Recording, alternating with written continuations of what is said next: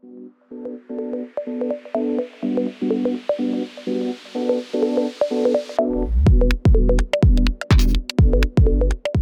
this episode of the Skift Ideas podcast, we're chatting with Harsha Lakwa, founder and CEO of Saira Hospitality. She began her career working for some of the best luxury hospitality brands in the world, including Six Senses and Aman.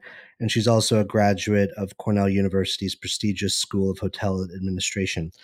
She was she grew up immersed in her father's philanthropic work and actively has sought out a way to combine her deep rooted dedication to philanthropy with her passion for luxury hospitality. And as a result, Saira was born. So far, Saira has seen 361 graduates following partnerships with brands such as Accor, The Standard, Nobu, and Pan Pacific. And she creates bespoke pop up and semi permanent schools, and they're created to empower and educate local communities that are ready to make a shift or start a career in hospitality Join us as we explore Harsha's remarkable journey uh, within the dynamic and ever evolving hospitality sector and her vision for unlocking opportunities and the enduring significance of the human touch in hospitality. Welcome. We're very happy to have you. Um, thank you for joining us today.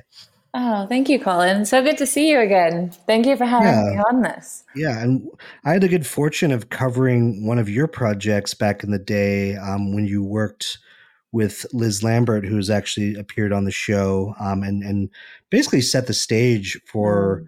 work in Todos Santos. And mm-hmm. uh, we'll we'll get to that. But what I really love about what you do is it's it's focusing on the most important thing of hospitality, um, you know, which is the which is the actual people, you know, the front line, mm-hmm. and how are you training them up? How are you creating something super um, meaningful in, with those engagements? But mm-hmm. before we get into that, um, I wanted to hear a little bit about. you know what drew you to hospitality a little bit of your background um, set the stage for us a little bit sure well you did a great job of that a little bit already, but I'll elaborate. Um, my background is I grew up in London, um, working like most of us do, I guess, in bars and restaurants through university.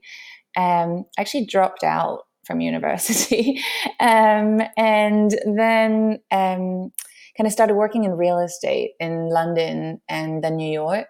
Um, eventually, using real estate as a way to work with Six Senses and joining their residential team. Um, as you as you kind of touched on, my parents are from India, and my dad used to work with Mother Teresa and help her kind of fund and operate homes and orphanages all around the world. So my sisters and I grew up with a very uh, strong awareness of kind of what we have versus what many others don't. Um, so I but since then, you know, I, I, fell in love with hospitality and barefoot luxury, working with Six Senses. Um, and it was actually when I was working with them in Southeast Asia that I traveled to Cambodia uh, with a girlfriend of mine. And that's when I really saw a link between these two worlds that I was really trying to connect of philanthropy and hospitality. And I came across a nonprofit uh, called Sala Baï, where women who were otherwise in the sex trafficking industry were being trained to be housekeepers. And that's when I, I really saw the link between the two worlds. Um, so I was lucky uh, despite my earlier attempt at education to get into Cornell. and I wrote a business plan there. That's where I was I was trying to take this idea further um, that I'd seen in Cambodia, knowing that that link was there, but the business model and kind of the revenue streams that I feel very few nonprofits really consider um, needed some work. So I wrote a business plan, um, fortunate to win their business plan competition, and then took that funding to launch um, the pilot of Saira in downtown LA um, at a nonprofit there called A Place Called Home. And then that kind of took me just after that is where I met Liz Lambert on the Summit Cruise boat.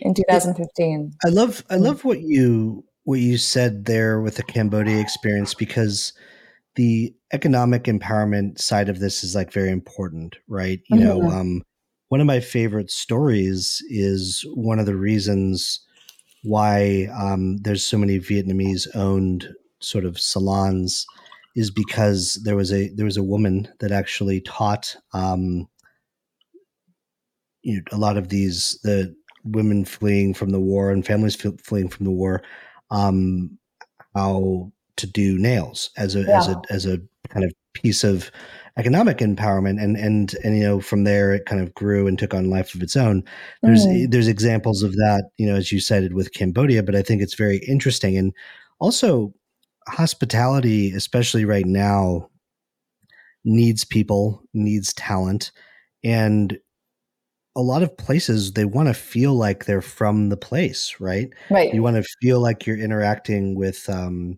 with people that are from the place and and it's not a generic sort of thing. And i think that you you've managed to find multiple vectors and and and i see why your business plan is so compelling because there's the economic empowerment there's serving what hotels actually need with like building more connection to the locals in the community. And then obviously there's sort of political and soft diplomacy elements of of creating jobs and and things like that. So it's mm. very meaningful.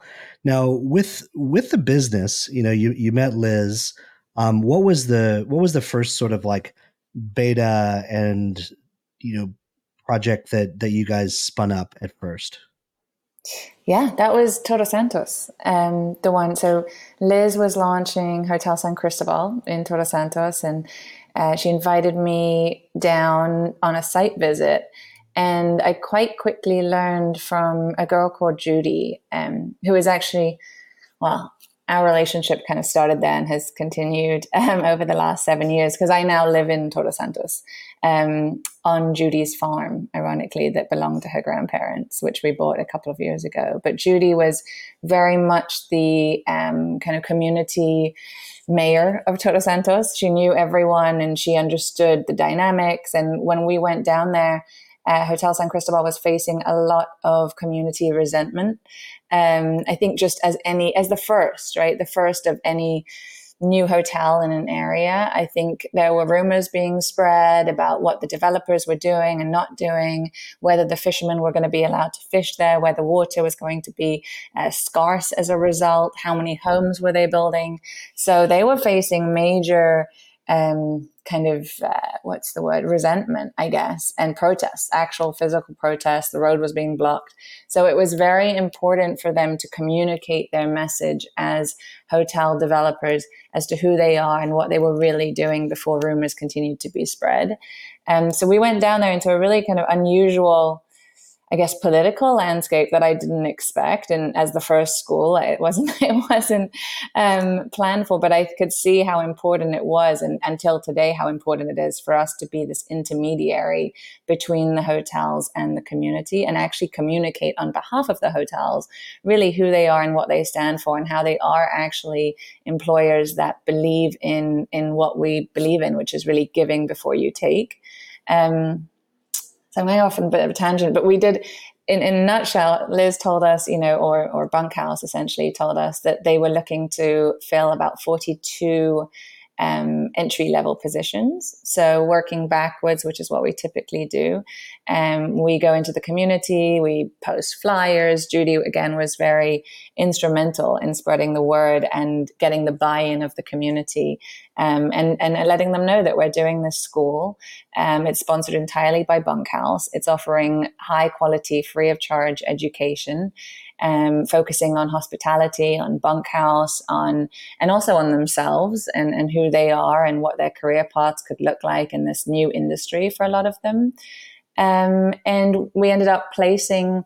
Uh, actually, we did a school for 42 and she wanted to fill 25 positions. So we filled all 25 of these entry level positions um, before they opened. And it was, it was a, it was a success, even though at the time it seemed like a total nightmare. Yeah, I mean, especially before you before you have any of your SOPs up and before you have anything rolling, um, the this seems like an insurmountable task. But what what kind of unlocked here was people were allowed to change careers, right? Mm-hmm. People people that were working in another field could kind of reinvent them their lives and and work in a really interesting hospitality environment um, you you had the sort of diplomatic side of things where um, the additive parts of the hotel, uh, you know, were were on display in terms of creating jobs, economic opportunities, but also, as we know in Todos Santos, like people can, you know, these fishermen can still use the beach. Yep. Um, like the sourcing of of a lot of the food there is actually probably from those exact fishermen. Exactly. You know, and, and, so and so just being, you know, the opposite of like a lot of, you know, rampant development that exists around the world, um, where it's very extractive.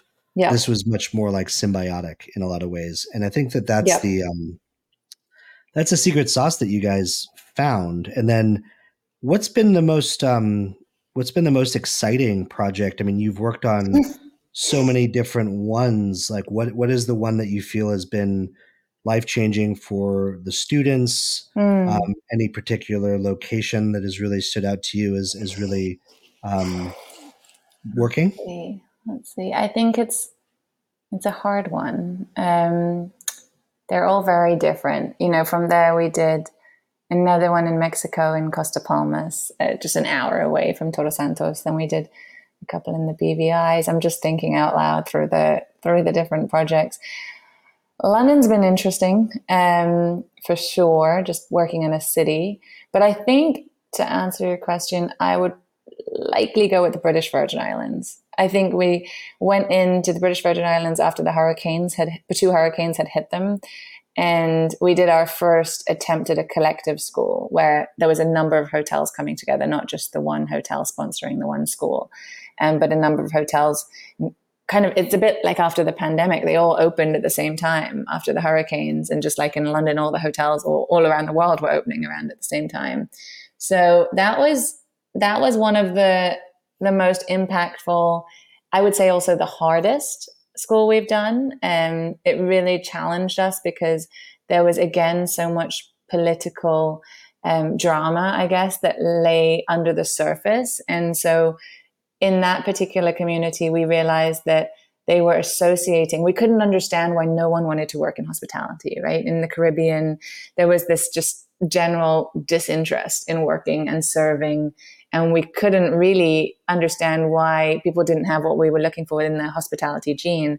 And so it took us an extra month. I remember we normally allowed for two months before the school runs to find the students and interview them um, and then accept them into the school. But we added a month because we realized that they were associating service with servitude and it took us it, it, took us some time to kind of shift that mindset and explain to them really what hospitality was all about. They lived on these islands. Um, a lot of our students in that program specifically were mostly women i would say single mothers. Um, and they lived on these islands where they were surrounded by luxury, but they'd never been to Necker or Mosquito or Rosewood or any of the hotels that were really sponsoring this program.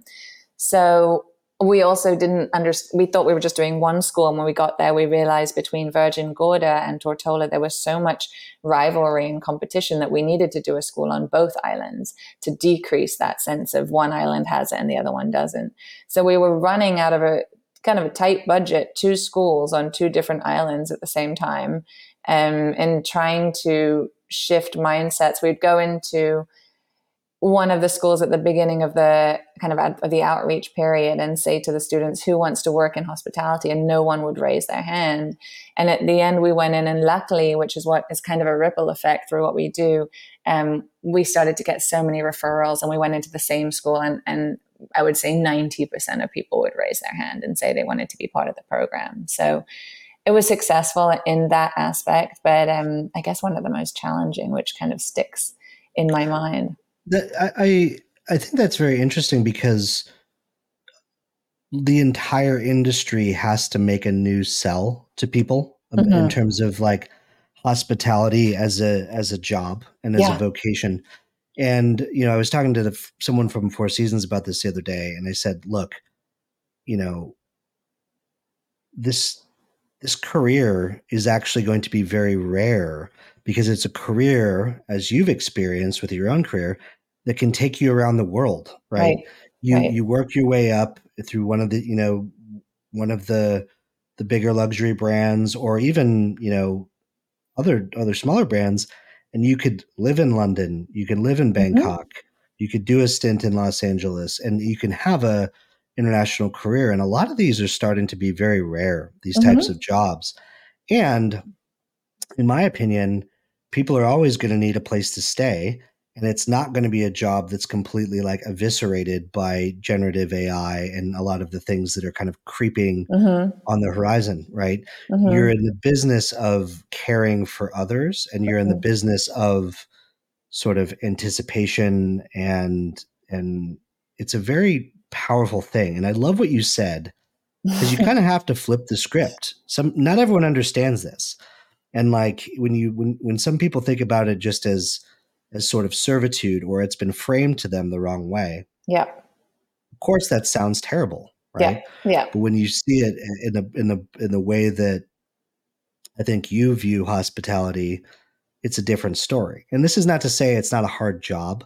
Mm-hmm. This is mm-hmm. not to say that it, it's it's not a job that is without you know frustrations and difficulties but it is an interesting thing when you frame it the right way so i like the notion of of your ability to almost bend perception with the projects that you're doing through through word of mouth which is really exciting. Yeah it's it's it takes some work. I mean at first you have to it's so many different cultures right? Some like for example when i look back at mexico so easy. The cultures there they understand hospitality they understand what hotels can bring they understand the economic empowerment that they can bring. But you know you go into places like the british virgin islands or uh, we just did a school in Akron, Ohio, um, where you know luxury hospitality isn't isn't really a thing um, at the moment. You know, and that was that was it's always like an interesting learning curve, but we always have to listen, right, and learn before we go in and, and assume that we know how to change perception or what it is that they're fighting against in terms of hospitality and what the rumors have told them or what their own experiences have told them. Um, so it's it takes a while, I would say, for us to really truly understand different cultures and their attitudes towards the industry before we can shift. That's such a great point, and I and I feel like Mexican culture has a built-in politeness, has a built-in hospitality, right? Where perhaps other cultures don't have the same thing, and so and so there is an educational um, phase.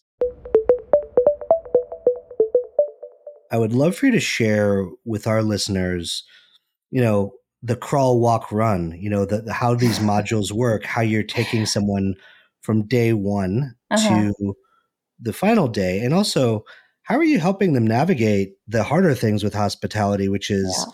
some of the more social elements? You know, yeah. if you're coming from a conservative area, mm-hmm. um, it, it, you know, serving and and working with uh, you know lgbtq plus couple right mm-hmm. some of these some of these things that it seems obvious to people that that you know live and travel around the world but if you're beginning your career from a very rural area from like a small place with a with a limited mindset mm-hmm. um, or uh, like you know that some of these things are adaptations so how do you take people on this entire journey like walk me through the end to end so really, we have these eight core modules that we've developed with kind of global curriculum directors. And they start with, well, first of all, when we created the curriculum, we reached out to hotel operators and asked them exactly what is it that they want the students to learn at the end of it? So so instead of the traditional way of education where you take courses and you try and get a job at the end of it and hope that your courses were relevant for what you're learning and um, for what you're actually doing in life we kind of flipped it and said what is it exactly that you're looking in this person so that you will be able to hire our graduates?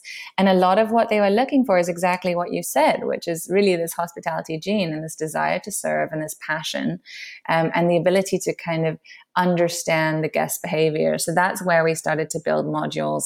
So we start the students on in um, a module called You, Me, and Hospitality. And it's all about what the industry is. I know when I went to Cornell, and the day one and they started saying you know things like hospitals are included in the hospitality industry and i didn't I didn't know that. I didn't I didn't really think of that. So I want them to really open their minds up to this industry that's so huge and transformative. Um, I want them to think about their career paths. I want them to really kind of map that out and they physically draw that in a diagram and say, okay, this is where I want to be in six months, and this is where I want to be in a year, and two years, and five years, and really understand the different positions and where in the world, like you said earlier, that they could go.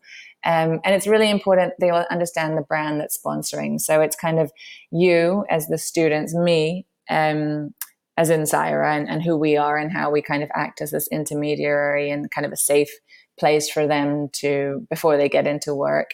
And then hospitality is really understanding not just the industry, but the brands that we're working with and their vision and mission and a lot of what the orientation of the brand would um, include. We put that into our first module.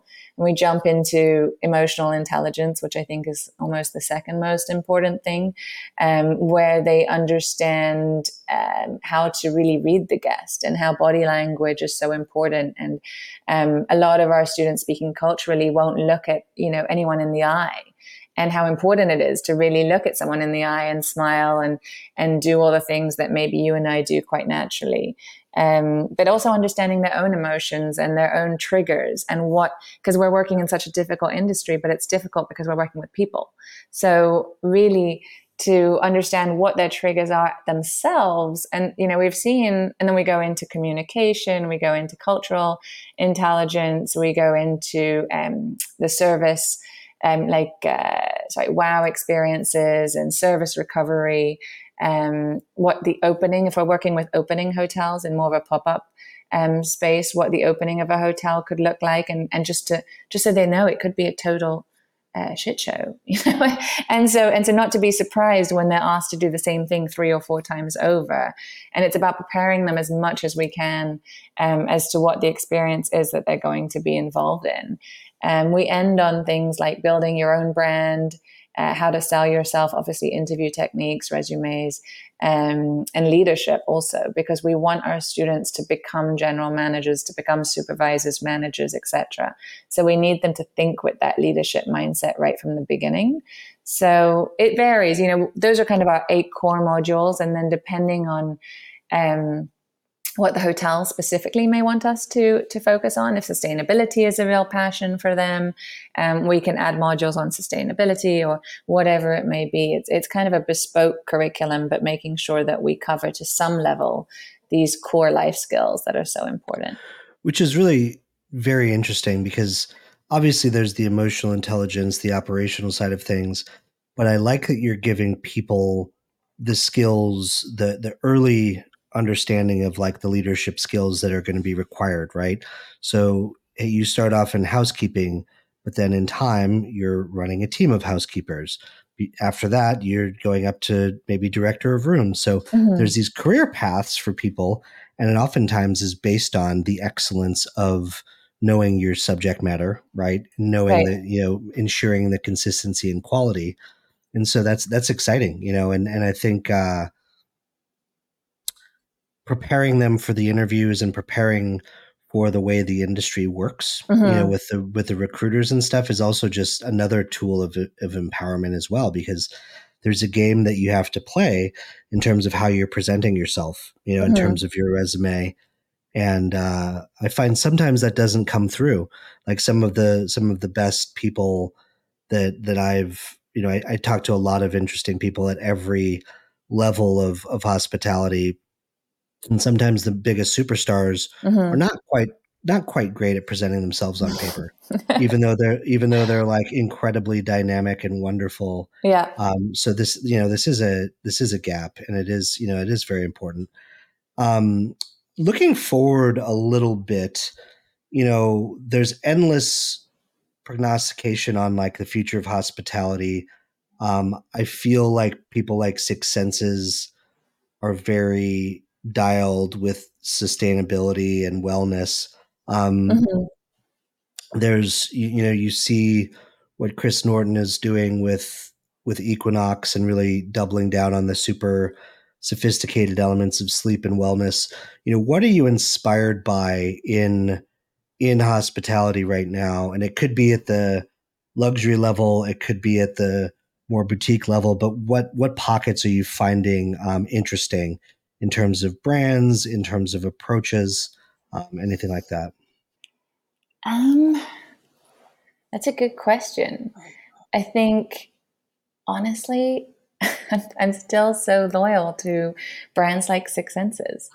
Um, I think they were pioneers of hospitality of, of, sustainability. I think they were they are and they were ahead of their time. Um, when I worked for them in 2010, I'm trying to remember, but long story short, I think these are the brands that continue to inspire me, the ones that are genuinely thoughtful about their footprint and enter communities very mindfully um, and also build and develop very, very mindfully. Um, I think that a lot of hotels, unfortunately, we're seeing a lot of greenwashing, right? And we're seeing a lot of, they realize it's a very different world now to what it was eight years ago when I was starting Saira and when I used to call brands up and say, Can I speak to your CSR department? And they didn't know exactly you know what I was talking about or ESG or and you know these these aren't acronyms that were very common back then but I do think hotels are starting to realize that but the true ones and I and I always do go back to six senses because it wasn't just um, you know their focus on sustainability that that would inspire me but it was also kind of their sense of playfulness um, and their understanding of you know escapism and the encouragement they would have to guests to get lost on Maldivian islands or they would build unique experiences like treetop dining pods where waiters would come on you know flying foxes and deliver food through the trees. And I think just always challenging you know the norm of hospitality and going beyond of course you know just heads in beds and, and what traditional hospitality is doing. But i see more and more hotels well first of all i see more and more hotels increasing their room rates like crazy like mind blowing. Like I, I can't afford them. it's, it's all, you know, down the road from us in Pescadero where we live near Todos Santos, there's hotels. The average rate in general in these luxury hotels is about $650 in small towns with 5,000, 10,000 people in it. And so, you know, what's, what I think is setting hotels apart right now is what else are they offering? You know, what experiences? I think boutique was replaced by lifestyle, which is now replaced by experiential. And so hotels have to be really challenged. And I, I think Six Senses 10 years ago was doing what hotels are still striving to do, personally. Yeah, no, you make a very good point. I think that there's brands that have this deep core sense of purpose and and it pulls through across every single thing they do. There's like a silent integrity to these things that i feel like the consumer like the ever jaded consumer in the world can really see. Yeah. and i and i really i really agree with you that the a lot of the industry has gotten kind of out of touch. And my joke with a lot of these brands now is it's like the emperor's new clothes right? You know it's like some of these luxury brands are charging $3,000 a night, but they actually can't back it up no. in terms of service delivery or anything like that. And, you know, um, I actually think it's a, it's a type of luxury that is slowly dying. You know, I think that there's, there's this icy, opulent type of luxury that's all about excess.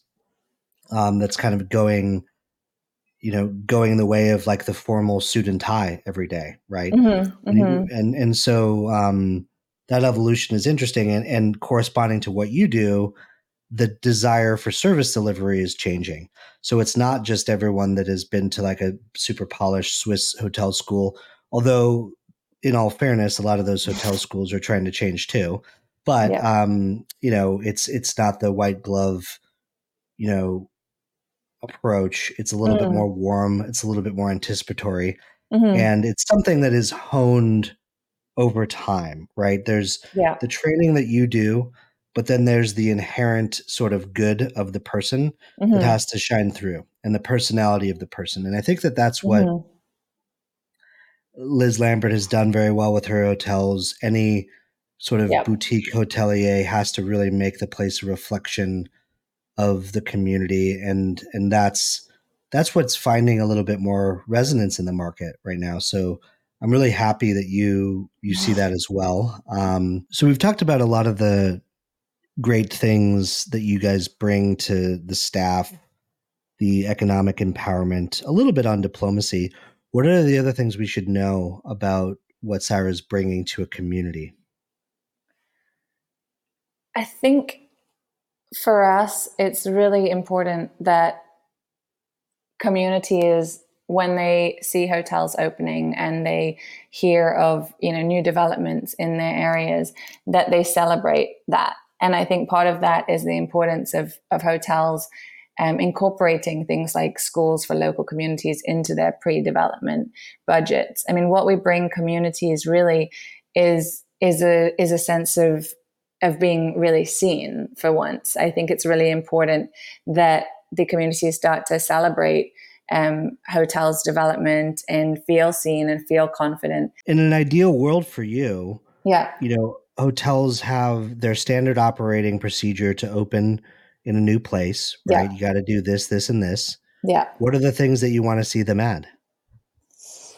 I want to see them think about what they can give before they take. You know, I want to see them think about okay we're entering this community and hotels so often will go into locations and they will you know not even think like neighbors do. When you move into a building you knock on the door of your neighbor and you say this is who we are and you invite them in. And i'd like to hotels do see i'd like to see hotels do more of that and to really think mindfully about okay let's put a school in the budget before we open. You know hotels owners and developers they start to plan their hotels what two three years out and they think of everything. You know they think of the permits they think of the design they think of everything that they need to do but they don't really think about how are we mindfully entering this community and what can we give them. And i think it's really important for them to think about the needs of the particular community. So not just to enter and say oh i think they need a football field or i think they need you know a bus. Let's listen to them. Let's ask them what do you really need